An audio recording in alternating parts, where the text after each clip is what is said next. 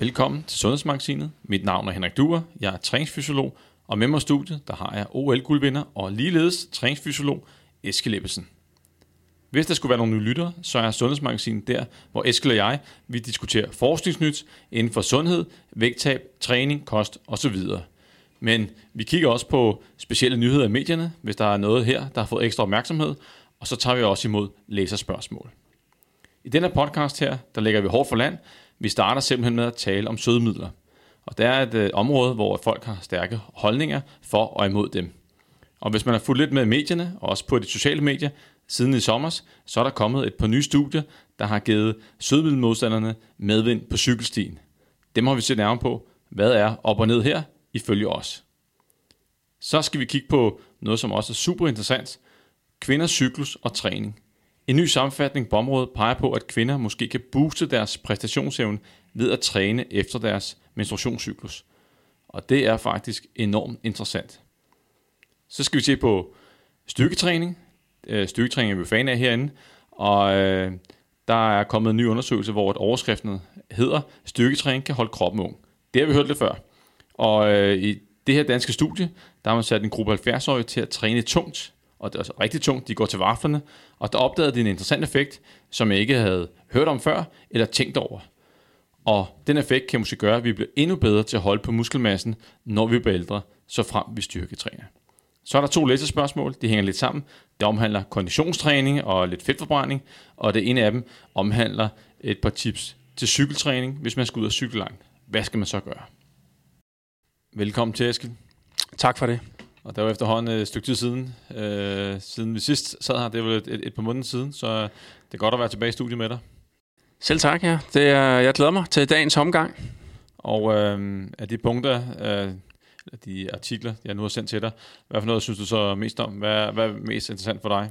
Jamen, øh, jeg tænker, du lige afslører det om lidt, men øh, jeg kan da godt sige, at der er jo øh, for mig i hvert fald nogle, nogle overraskende undersøgelser. Øh, resultatet af undersøgelserne er overraskende, og, og noget, der øh, et par stykker, som vender lidt op og ned på måske tidligere opfattelser og, og øh, råd til, hvad der er det smarteste at gøre. Ja, den første, vi starter med lige om lidt, det er jo den med med sødemidler. Ja. Og øh, det er jo øh, sprængfarlige emner, eller et emne. Og jeg vil sige, at den har måske for mig til at ændre en lille smule holdning til, til det med sødemidler, for mit vedkommende, i den situation, jeg er i, hvor jeg ikke skal, skal tabe mig eksempelvis. Ja, men også bare, bare generelt sundhed. Også her. og så er der den anden, som, øh, som også er super spændende. Det er altså den med kvinder og øh, træning i forhold til deres cyklus. Jeg, jeg ved ikke hvorfor, men øh, man ikke har tænkt, eller jeg ikke har tænkt over det før, men jeg synes, det er overraskende. Ja, det er enig, øh, at øh, timingen af ens træning i forhold til kvinders cyklus rent faktisk har stor betydning for effekten af træning. Ja, så spændende ting, Eskild. Men lad os bare kaste os ud i med det samme, og jeg, jeg tænker, at vi starter med vores øh, sødmiddelting her. Og øh, det er ikke så tit, vi har haft sødmiddel på programmet her. Vi har haft øh, øh, måske for et par år siden, hvor der var også et såkaldt randomiseret kontrolleret studie, øh, hvor de kiggede på sødmidler og vægttab, kommer lidt ind på det senere, fordi den er jo lidt interessant i, i den her sammenhæng her. Ja. Men her, der har de, øh, altså det, det er jo ret grundigt studie, de har lavet her, hvor de har testet forskellige sødemidler op mod øh, kontrol, og så også bare øh, glukose, en lille smule glukose. Og øh, Eskild, øh, hvis du lige bare kort lige fortælle lidt om, om, om studiet.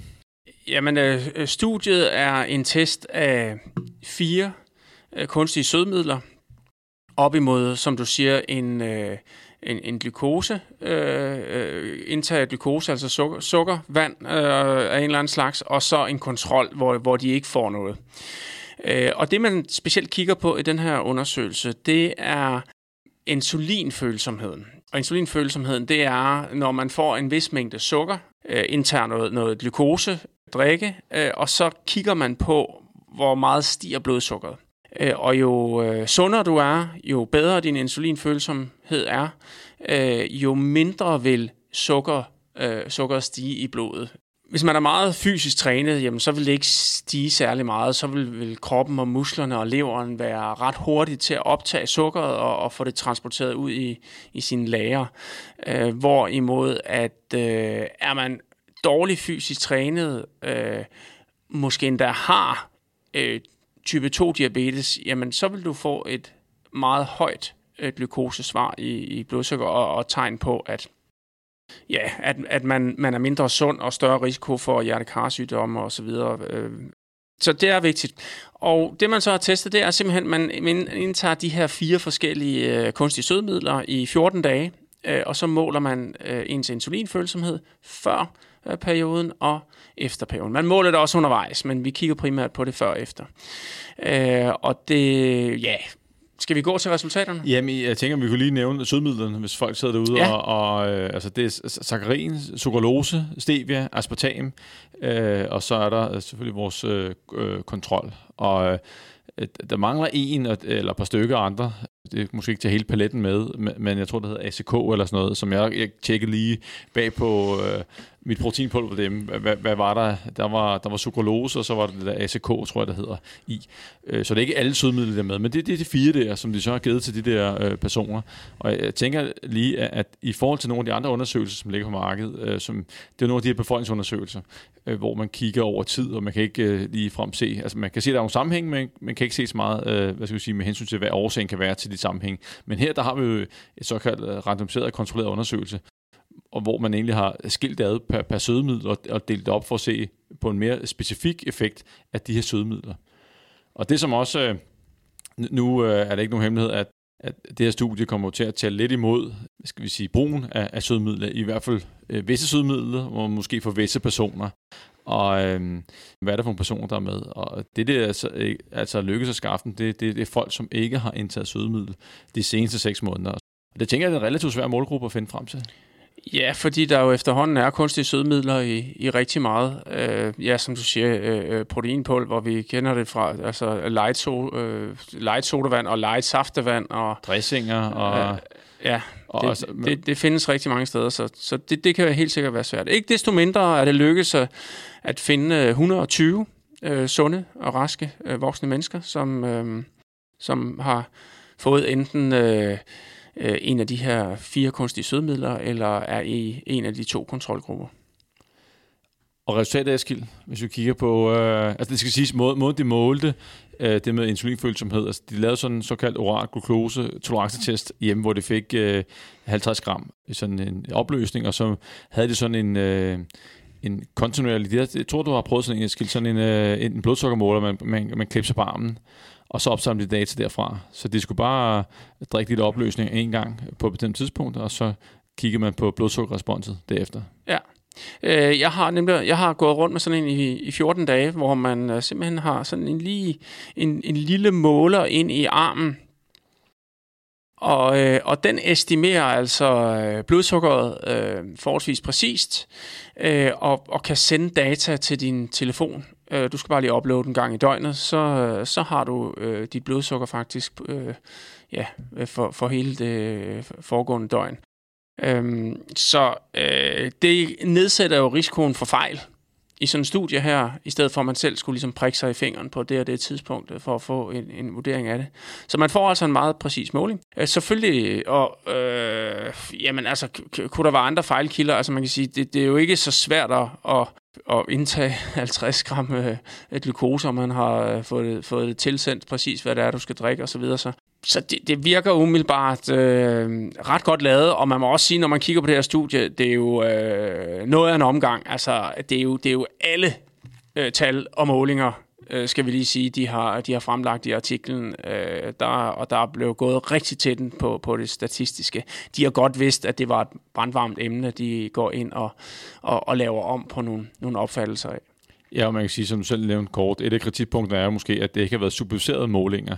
Altså, øh, den der orale glukosetolerancetest er jo så ligesom et af øh, nøgleparametrene i, i, i det her. Og, men igen, øh, hvis der skulle have lavet, lavet nogle fejl, så burde det være jævnet ud over alle, øh, som man siger, så vil alle have lavet det samme fejl. Men, men de kommer jo frem, altså det skal siges, at de kigger jo på, hvor meget blodsukker stiger, og jo mere det stiger efter sådan en, en sukkerblanding på 50 gram, desto dårligere er det, kan man sige. Ja. Desto dårligere insulinfølsomhed har man i, i, i kroppen. Og, øh, så, og data, Eskild, hvis du kigger sådan på, på grupperne, der var et, et par af de overraskelser. Ja, sakarin og sukralose gav decideret et, øh, en dårligere insulinfølsomhed. Altså efter 14 dage, hvor man indtog øh, de her kunstige sødmidler. Og det, vi skal også lige nævne, at øh, de doser, de to, de to indtog det dagligt, men det var under øh, anbefalingerne, under de maksimale anbefalinger. Så, så det var så helt realistisk. Det er ikke sådan en museforsøg, hvor man bare Nej, skyder på med øh, øh, præcis. overdoser. Øh, lige nøjagtigt. Det er sådan helt inden for øh, kan man sige, de anbefalinger, som eksisterer i dag. Øh, og alligevel så ser man altså en kan man sige, allerede en tendens til, øh, at, at man er på vej hen mod øh, dårligere insulinresistens. Stevia og aspartan gav ikke lige så stor negativ respons, men øh, alligevel, når man går ind og kigger på det, de kalder top responders og bottom responders, altså øh, det her med, at alle responderer ikke ens på de her kunstige sødmidler, så er det faktisk sådan, at alle fire sødmidler øh, hos top responders, det, det gav altså en, en dårligere insulinfølsomhed. Hvorimod det gjorde det ikke hos øh, kontrolpersonerne. Ja, måden, de, jeg tror, de havde gjort det på, var, at øh, når vi tog top, og der var 20 i hver gruppe, og så tog man top 3, eller var det top 4, øh, og bunden også tilsvarende, så tog man og, og tog noget, der os bare kalde tarmflora, og smed over nogle mus, og så testede man den der. Og, og det var interessant, at hvis man var top responder, som du selv siger, jeg synes det, man aner jo ikke i praksis, om man selv er top responder. Men hvis vi bare tog, og det er det, jeg godt kan lide, at, at nuancerne er, er til stede her, fordi hvis vi bare tog det brede gennemsnit, så var der jo kun saccharin og sukralose, som bongede ud. Men der er altså også nogen, som bonger ud på, på stevia og på øh, aspartam. Ja. Men til gengæld var der også nogen, som ikke responderede på det, low responders. Ja, og, og, og, og hvis vi endelig lige skal tage nuancerne her, jamen så saccharin, øh, der responderede de altså også bottom responders. Det var, det var alle, der reagerede negativt på, på saccharin.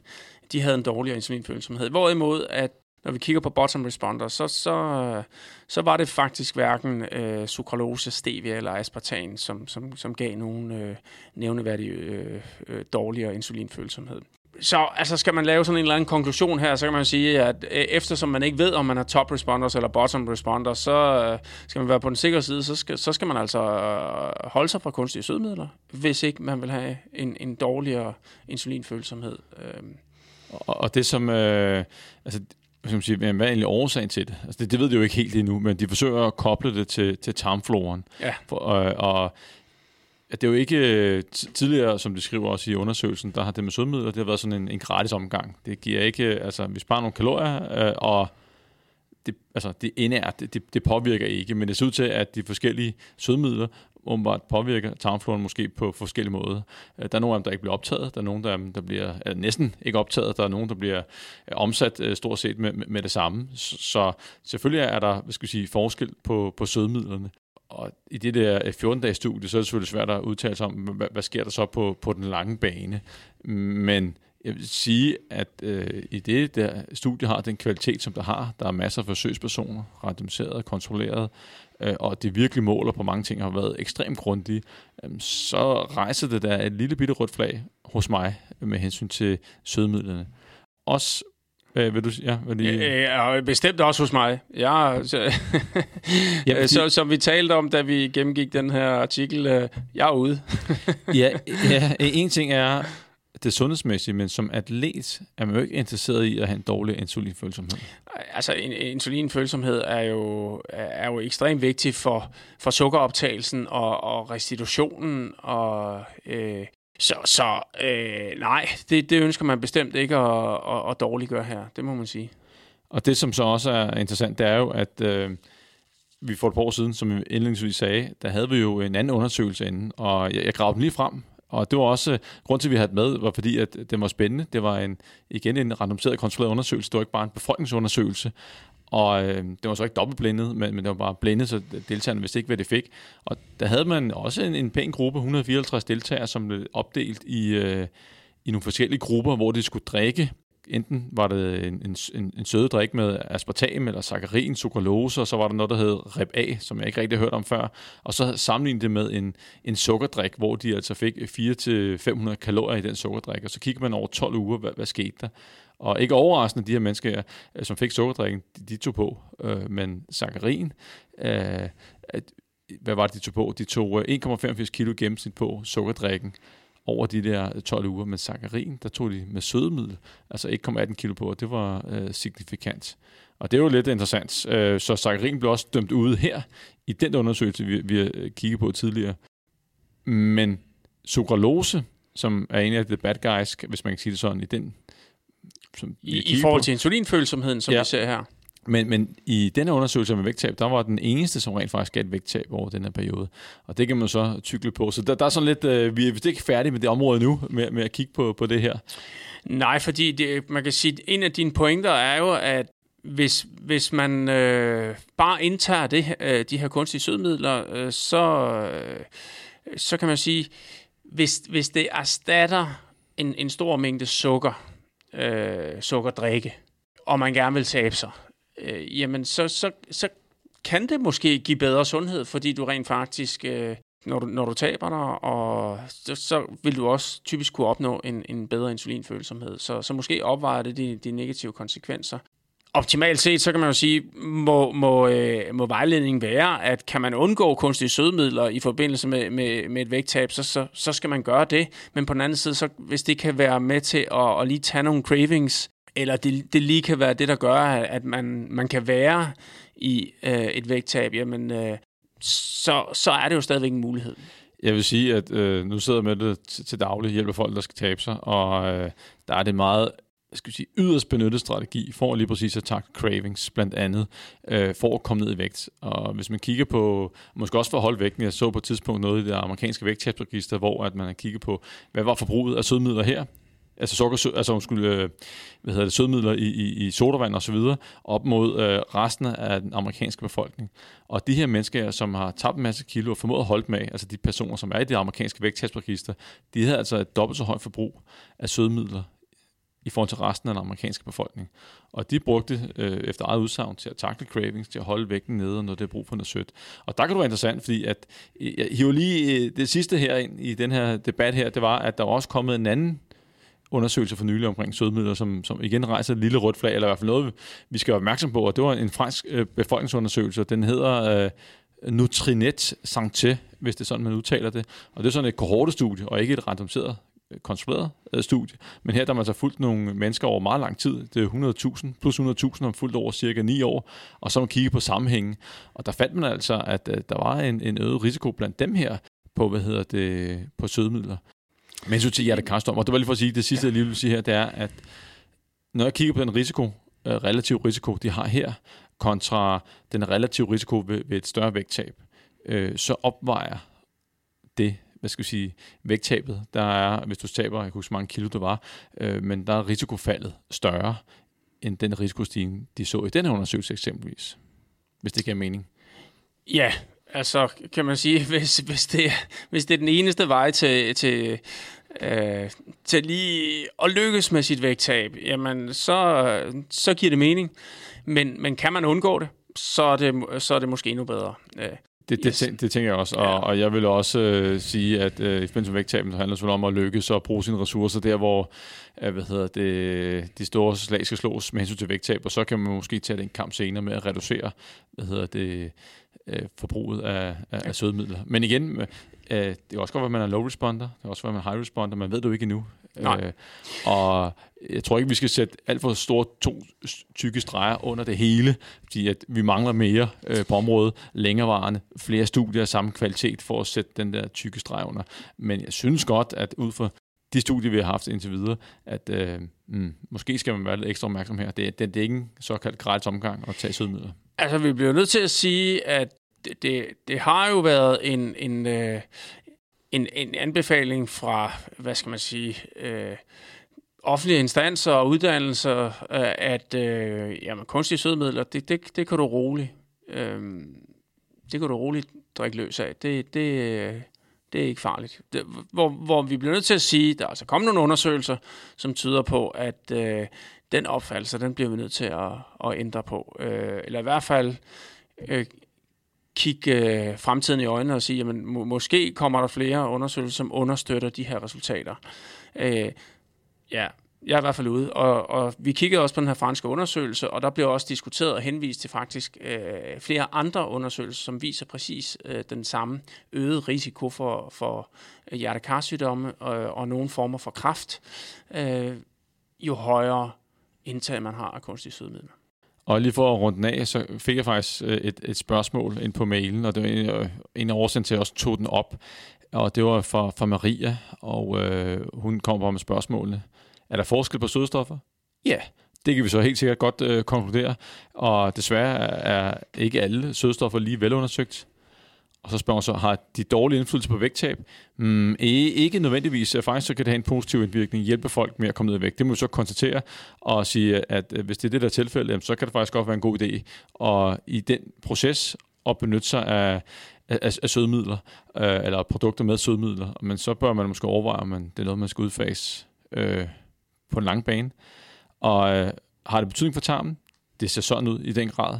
Øh, hvad det så betyder, det er svært at sige nu. Om der er andre ulemper, det, det er svært at sige. Men øh, ikke mere sødmidler i den omgang her. Lad os rulle videre til den næste interessante nyhed. Overskriften, jeg faldt over, var, kvinder skal måske træne efter deres menstruationscyklus. Og jeg mener om, at øh, det var helt nyt for mig. Og det, som måske også er lidt interessant, det er, at det er en gruppe danske forskere, som har lavet en sammenfatning af, af forskning på området. Og den peger altså på, at kvinder med fordel kan styrketræne i forhold til deres menstruationscyklus. Øh, det skal også siges, at det er seks studier, at de har kigget på, så det er ikke en kæmpe meta-analyse. Og vi synes, det er super interessant, skal nok komme ind på lige om lidt. Og øh, vi er glade for, at den har fået lidt opmærksomhed, og vi vil gerne give den endnu større opmærksomhed, fordi at vi tror på, at hvis der er hold i det her, så bliver det en, lad os bare kalde det en game changer for træning af kvinder, specielt på elite-niveau.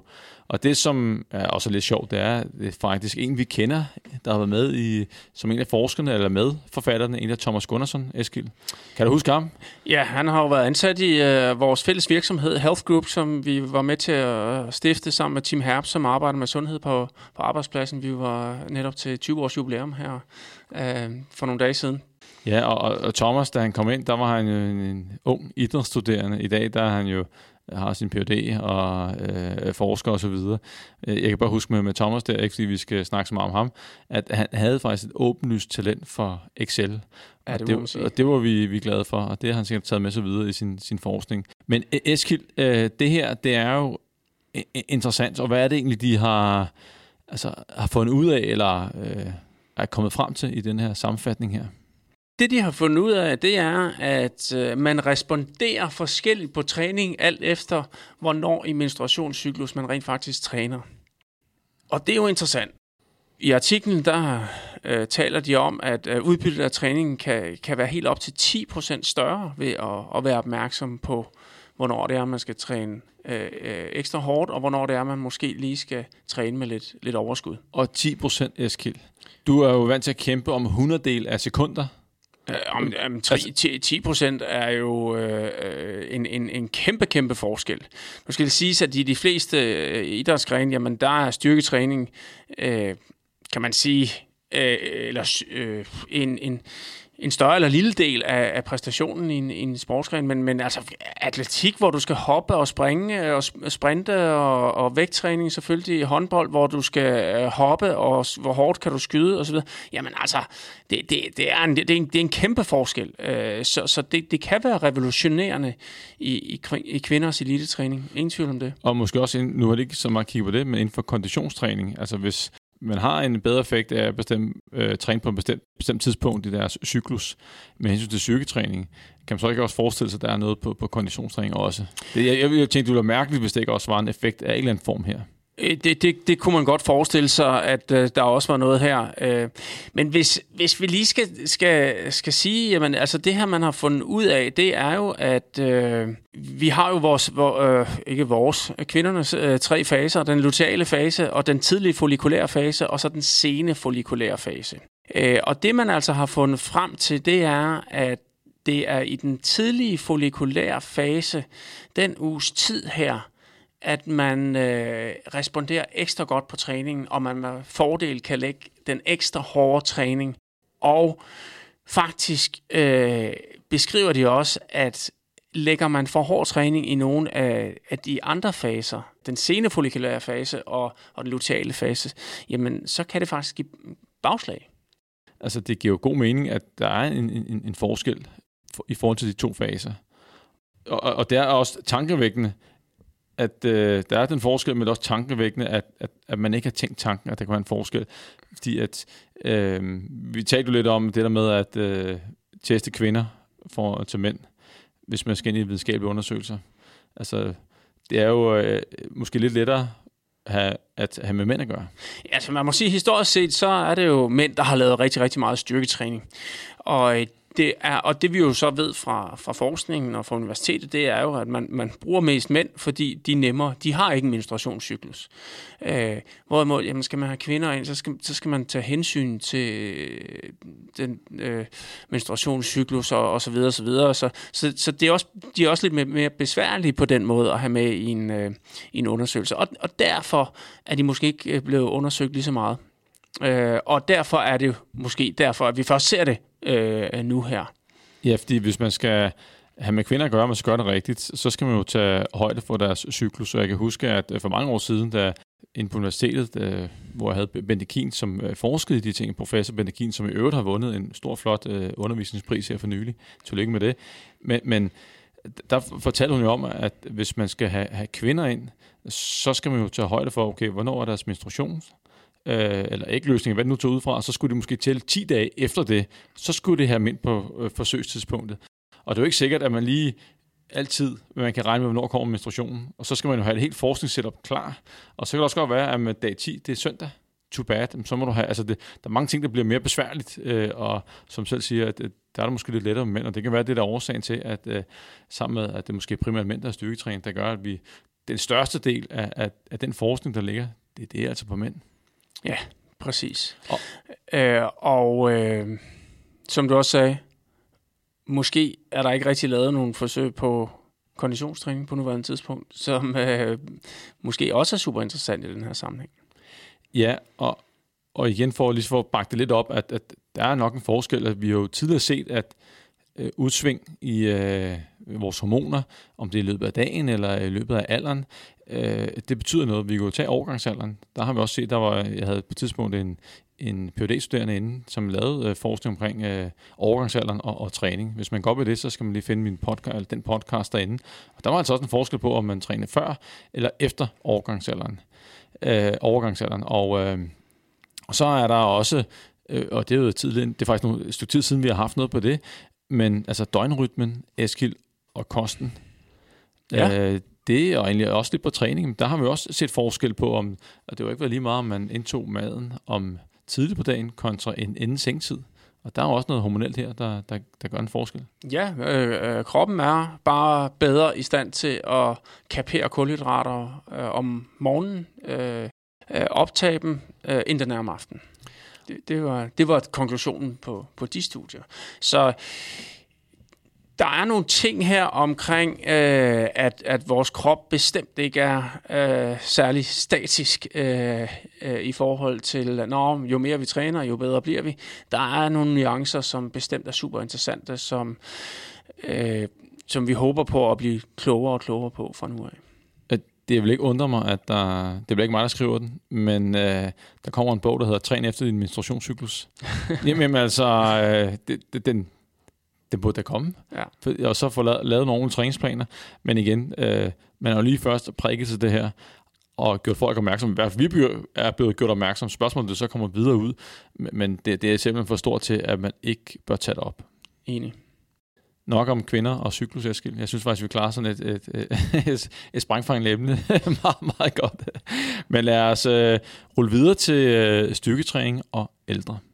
Overskriften, som jeg faldt over her, det er, er du over 40 år, så skal du lave hård styrketræning for at holde kroppen ung. Og der, der blev jeg ramt med det samme, ikke? fordi jeg, jeg er over 40 år. Så øh, den tænker jeg, den, den er, den er interessant. Og det, som er interessant her, det er, at øh, vi ved, at vores muskelfiber, de bliver innerveret, de bliver ligesom aktiveret af en nerve, og hvis den forbindelse, den ryger altså fra, fra nerven, jamen så bliver muskelfiberne ikke aktiveret, og så går den jo hen og dør. Og det er jo noget af det, der sker med, øh, med alderen, det er, at vi øh, mister noget forbindelse til, eller forbindelse til visse øh, muskelfibertyper. Jeg tror, det er type 2-fiberne, Eskild. Hvad er det ikke der, vi er? Øh, de hurtige muskelfiber, vi faktisk øh, ja, mister. Det, der starter det typisk med, ja. ja. Og øh, så i det her studie her, der har man altså kigget på betydning af hård styrketræning. Og jeg vil lige sige, at øh, de er altså gået lidt til vaflerne i det studie her. Jeg kunne lige først lige øh, kridte øh, målgruppen op, og det er altså, vi har med ældre at gøre. Gennemsnitsalderen er 72 år, og det er ikke, de har et BMI omkring 27, så, så lettere overvægtige, men de er utrænede. Og de bliver sat til at styrketræne, og jeg, jeg blev helt glad og får næsten øh, tår i øjnene, når jeg ser sådan et, et, et styrketræningsprogram, fordi at nogle af de undersøgelser, vi har kigget på tidligere omkring styrketræning, så det er ikke altid, at øh, styrketræningsprogrammet øh, har været i orden, ifølge os. Det kan have været, det har været for kort, det har været ikke intens nok, volumen har været for lav, og så er det, man kan sætte spørgsmålstegn ved øh, de manglende resultater. Skyldes det så, at øh, styrketræningsprogrammet ikke har været godt nok, eller perioden ikke har været lang nok, og det, øh, det er altså 100% på plads her. De laver altså hæftig træning, de her ældre mænd, for, for den nederdel af kroppen. De laver noget benpres blandt andet, og noget øh, knee extension. Og hvis man starter med, øh, de har kørt 16 uger styrketræning, og der har de altså 48 træningspasser. Det er altså tre træningspasser om ugen. Og når man kigger på, hvordan det starter, det starter selvfølgelig en intro-uge, øh, de første to uger, og der kører de med 15 af dem, altså den belastning, de kan løfte lige nuagtigt 15 gange. Der tager de tre sæt, men kun med 12 gentagelser, så der er lidt overskud i tanken. det kører ikke til fuldstændig udmattelse. Og så kører det over tid, så bliver det en lille smule tungere, øh, ned på 12 AM og 10 AM og 10 AM igen, og så i, i, i, i noget, nogle af perioderne, der kører det til fuldstændig udmattelse, men det er altså op i, i peakperioden på, på 5 sæt med, med 10 AM, hvor det tager 8 gentagelser. Det øh, og 10 gentagelser. Så der bliver løftet igennem, og den samlede volumen om ugen er altså rigtig, rigtig høj for de involverede muskelgrupper. Hvad tænker du det? Øh, altså, jeg vil indrømme, uh, Eskild, jeg, jeg, jeg, jeg træner ikke engang mine ben så hårdt, som de gør der. nej, nej, som du siger, der bliver også gået til vaflerne, så øh, det, det er ingen tvivl om, det er, det, det, øh, det er et rigtig godt program for, øh, for benene, og, og vi har sådan tidligere talt om, hvor meget skal der til for, at vi får sådan optimal styrketræning i forhold til muskelvækst. Øh, og det, det er vi altså oppe på her. Ja, og de, øh, når man lige kigger på øh, selve resultaterne, sådan... Øh, sådan de fysiske, hvor meget kan det løfte, jamen, så gik de faktisk øh, i løbet af de 16 uger øh, tæt på, øh, tæt på hvad hedder det, øh, 40% frem i, øh, i, i muskelstyrke. Og øh, tværsnittet voksede også, men det var på type 2 muskelfiberne, ikke så meget på type 1. Øh, der voksede, gik øh, type 2-fiberne 11% frem i, i tværsnittet. De to muskelbiopsier, så øh, kigger man på, på tværsnittet, og ser man, øh, hvad sker der med den enkelte fiber, at, at de voksede. Og øhm, vi har set det før, at der ikke sker noget med type 1-fiber i, i styrketræningsstudier. Men øh, jeg undrer mig alligevel lidt, at hvis det er utrænet, og de går så meget til vaflerne, at, at der ikke sket noget der. Men der sker altså noget øh, på styrken, selvfølgelig som følger neurale øh, hvad skal vi sige, af tilpasninger, men også som følge af muskelfiberen type 2 bliver større. Men jeg skal der var også nogle andre ting, de har, de har kigget på. Og det var øh, den der neuromuskulære junction, Ja, altså det, det, det her med, at øh, man kan sige, at vores øh, nerver, nerve, vores muskelceller skal jo øh, stimuleres øh, fra nerverne. Øh, og, øh, og får de ikke den her st- øh, stimulering øh, gennem årene, jamen så dør vores muskelceller. Og det vi ser sådan over en bred karm, øh, det er, at jo ældre vi bliver øh, efter de her 40, jamen, så begynder vi stille og roligt at, at miste vores muskelceller, og, og som ældre, så, så bliver vi svagere. Og det de jo går ind og undersøger her, det er, jamen kan, kan vi med styrketræning øh, modvirke den her degeneration? Og øh, ved at blive ved med at fyre, øh, også på de her type 2B øh, muskelfiber, de, de hurtigste øh, og, og i princippet øh, mest eksplosive og stærkeste, øh, men ikke så udholdende, jamen øh, øh, så kan de ikke sige det 100%, men, men der er nogle, nogle klare øh, indikationer på i det her studie, at øh, øh, det kan man. Ja, og der var det helt specifikt, der havde kigget, fordi de to der muskelbiopsier, øh, det var nede i området, altså fra øh, enden af nervecellen, den sidder ikke helt fast, sådan helt klistret på øh, muskelfiber. Der er sådan en, en overgang, og det er i den overgang, at de har set på, øh, om der er sket nogle forandringer. Det her, at øh, man kan sige, at man måske taber for forbindelsen. Og det var som sagt, at øh, ja, øh, der var nogle, nogle positive tegn her på, at, at styrketræning kan være, hvad skal vi sige, måske man kan ikke undgå det, men man kan måske nedsætte, altså, skal vi sige, sænke tempoet med tab af muskelmasse. Ja, og, øh, og, og, og ikke bare muskelmassen, men, men måske også øh, antallet af degeneration af antallet af muskelceller. Ja, og hvis man så undgår at tabe øh, for mange type 2 fiber, det er jo det hurtigt eksplosive fiber, og det kan jo sgu være med til at gøre, at, at man øh, har større chance for at redde sig selv i situationer, hvor man falder. Og, og faldproblemer er jo øh, en stor udfordring, når man bliver ældre. Men, men, yeah. øh, men Eskild, øh, uanset hvad, så øh, om det hjælper eller ej med hvad skal vi sige, den her overgang her, vi kan undgå at, at, at tabe nævnen eller udskyde den proces, så skal vi jo styrketræne uanset hvad. Altså, det, det, det må vi sige, at, at styrketræning er jo... Øh, måske i virkeligheden har været meget undervurderet i forhold til, til vores sundhed og vores velvære. Øh, og det vi også får med styrketræningen, det er jo færre øh, komplikationer øh, rent fysisk, altså øh, smerter og nedsat funktionalitet osv. Øh, og at... Øh, vi simpelthen øh, magter mere, når vi bliver ældre. Altså vi, vi, vi, vi kan flytte ting, vi kan gå øh, øh, stejlere stigninger og trapper og, og løfte og flytte øh, flere ting. Altså det giver simpelthen nogle, nogle flere muligheder at, at holde styrken op. Ja, altså livskvaliteten får bare et hop opad, og øh, så hvis man kan minimere risikoen for social isolation, og det man kan komme ud og, og møde andre mennesker, tage trapperne, øh, det er jo en kæmpe fordel. Undgå ryg, skulder og nakkesmerter, fordi hvis, lad os sige, at man sidder på en cykel, man ikke kan løbe længere, og man sidder og cykler, og det er ens øh, konditionstræning, det er den aktivitet, man får. Jamen, hvad så med alle musklerne på overkroppen? Skulder, nakke, ryg, mave, bryst, det bliver jo ikke rigtig trænet Nej. i cyklingen, så øh, der, der skal vi altså fat i, i styrketræningen. Yes. Eskild, vi er kommet til læsespørgsmålene, ja. og der skal vi se på to spørgsmål, øh, og de hænger faktisk lidt sammen. Og det første spørgsmål, det er, er fra Mie, og øh, det går her. Hej Henrik, jeg er godt i gang med at lytte til jeres bog, og jeg er fan. Det er vi selvfølgelig glade for, og jeg bliver selvfølgelig nødt til lige at læse det her.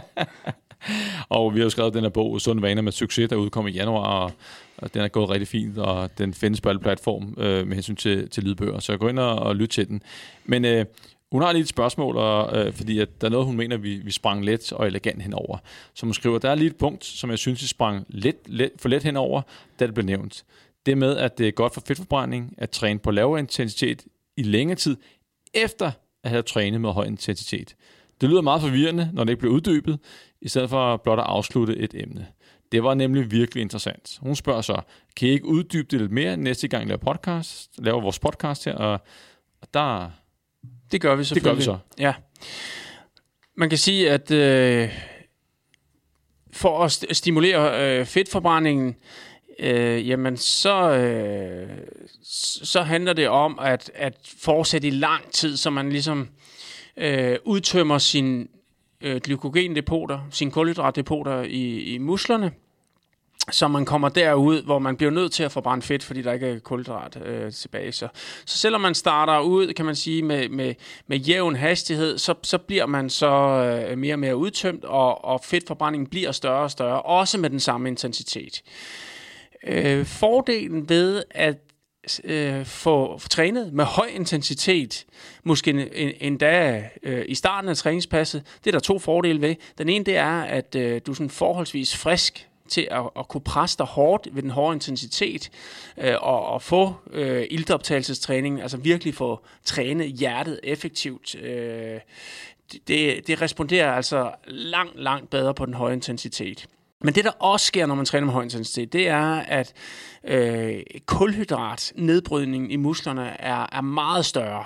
Øh, jo højere intensitet, jo større øh, nedbrydning af glykogen. Så faktisk på bare øh, sådan 20 minutter, en halv time med, med rigtig høj intensitet, måske lavet som intervaller, der kan man øh, faktisk næsten tømme dem ud. Altså vi taler måske sådan noget øh, 20-30 procent tilbage. Så det vil sige, der har du altså angrebet kulhydratdepoterne øh, ret hårdt. Så når du træner med lav intensitet øh, efterfølgende, så vil det være en stimulering af fedtforbrændingen, fordi at kulhydratdepoterne er lave. Så det er nærmest sådan lidt, at hvis man øh, varmer op og laver noget rigtig hårdt øh, træning med nogle intervaller i, i tre kvarter en time, og træner en, en, en time efterfølgende med lav intensitet, jamen så er det, øh, så kan man sige, den time efterfølgende, øh, der har du lige så lave kulhydratdepoter, som hvis du måske havde, skulle have trænet et, et, et par timer indledningsvis med, med, med ja, lav eller moderat intensitet.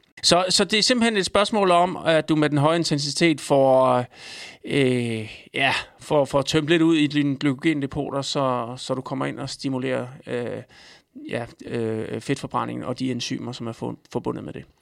Og det er fuldstændig i tråd med det, det næste spørgsmål, og det er en, som cykler øh, tre gange om ugen øh, med samme intensitet, lav til moderat, og det bruger han øh, 8-9 timer på. Og han spørger egentlig på, øh, øh, til, hvad kan han gøre bedre? Han vil gerne kunne cykle længere distancer, 80-100 km.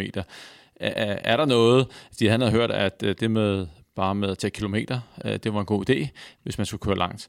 Og jeg synes, du svarer fint på det, Eskild, her. Øh, jamen, start træningen med noget intervaltræning. Øh, nogle længere intervaller, gør det i, i nogle uger, og så kan man måske skifte over nogle korte intervaller, og, og så videre, så der kommer lidt variation her, og så slutte af med, øh, øh, hvad skal vi sige, den, den længere øh, rolige tur med lavere intensitet, som du siger, der er en, en klar fordel ved at starte med en høj intensitet konditionen ved Automax bliver trænet bedre. Man får tømt ud øh, glukogendepoterne, så man ikke behøver at køre så lang tid efterfølgende med lav intensitet for at få gevinsten på, øh, på fedtforbrændingen. Lige nok. Og når vi så taler intervaller, Eskild, jeg ved, at du er jo en habil cykelrytter og godt kan lide at cykle. Hvad, hvad, har du nogle favoritintervaller, man eventuelt kunne lægge ud med? Øh, hvad, hvad... Altså, altså med mit... Øh, nu, nu, nu trykker jeg måske på en knap, jeg ikke skulle trykke på. Ja, ja, ja, så det bliver det en lang podcast. Nej, jeg skal gøre det ret hurtigt. Altså, mit, mit favorit øh, intervalsæt er øh, 6 gange 3 minutter, eller 5 gange 3 minutter øh, med øh, sådan måske to minutters pause. Er man ude at cykle, så kan man sige, at det gør ikke noget, pausen er længere.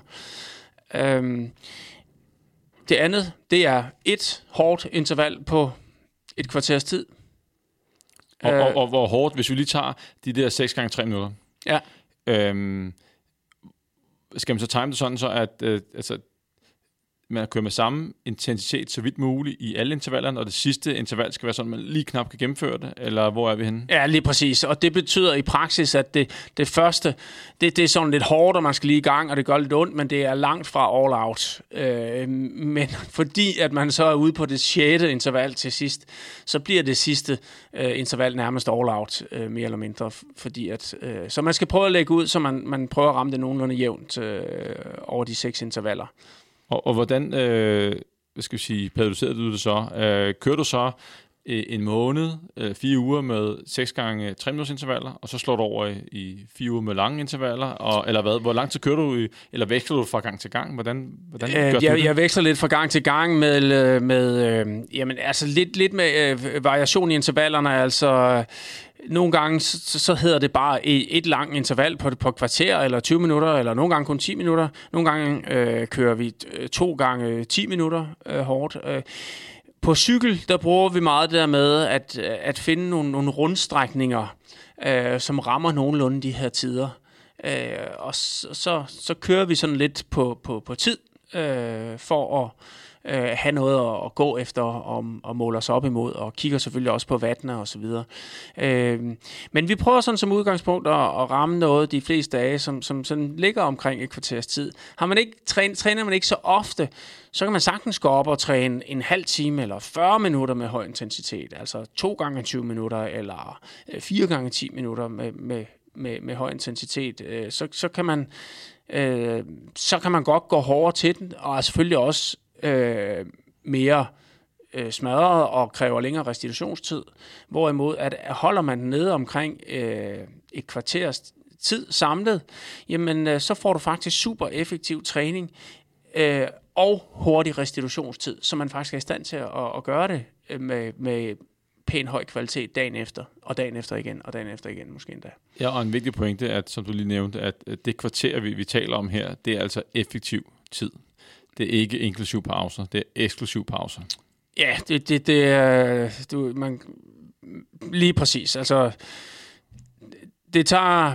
Jeg vil, altså uanset hvor, hvor meget man korter det til, så, så tager det jo tre kvarter, en, en, en time, at lave et, et godt træningspas med, med 6 gange 3 minutter fordi der er en god opvarmning, Ja. og så kommer pauserne oveni. Ja. Så det skal man lige huske at have, have sig for øje. Ja. Men, men det giver også god mening, hvis du nu er to timer ude på cyklen, at du starter en time, inklusive alt, med øh, intervaltræning, og så kører du en time i roligt tempo øh, efterfølgende. Yes. Og så med hensyn til det der med øh, fordeling af intervallerne, så giver det måske også meget god mening for motivationen, at der er den variation, at man en gang kører man øh, 6 gange 3 minutter, så er der 1 gange 15, så kan man måske køre noget andet øh, en tredje gang, og så kan man skifte sig derimellem, og således at øh, man får en god øh, variation i, i træningen. Og det er der, det synes mange er, er godt for motivationen, og det er jo sindssygt vigtigt, at man har det med, specielt fordi at det at køre med høj intensitet og køre intervallerne, det, det og, og smage blod en gang imellem, det er jo ikke altid lige motiverende. Nej.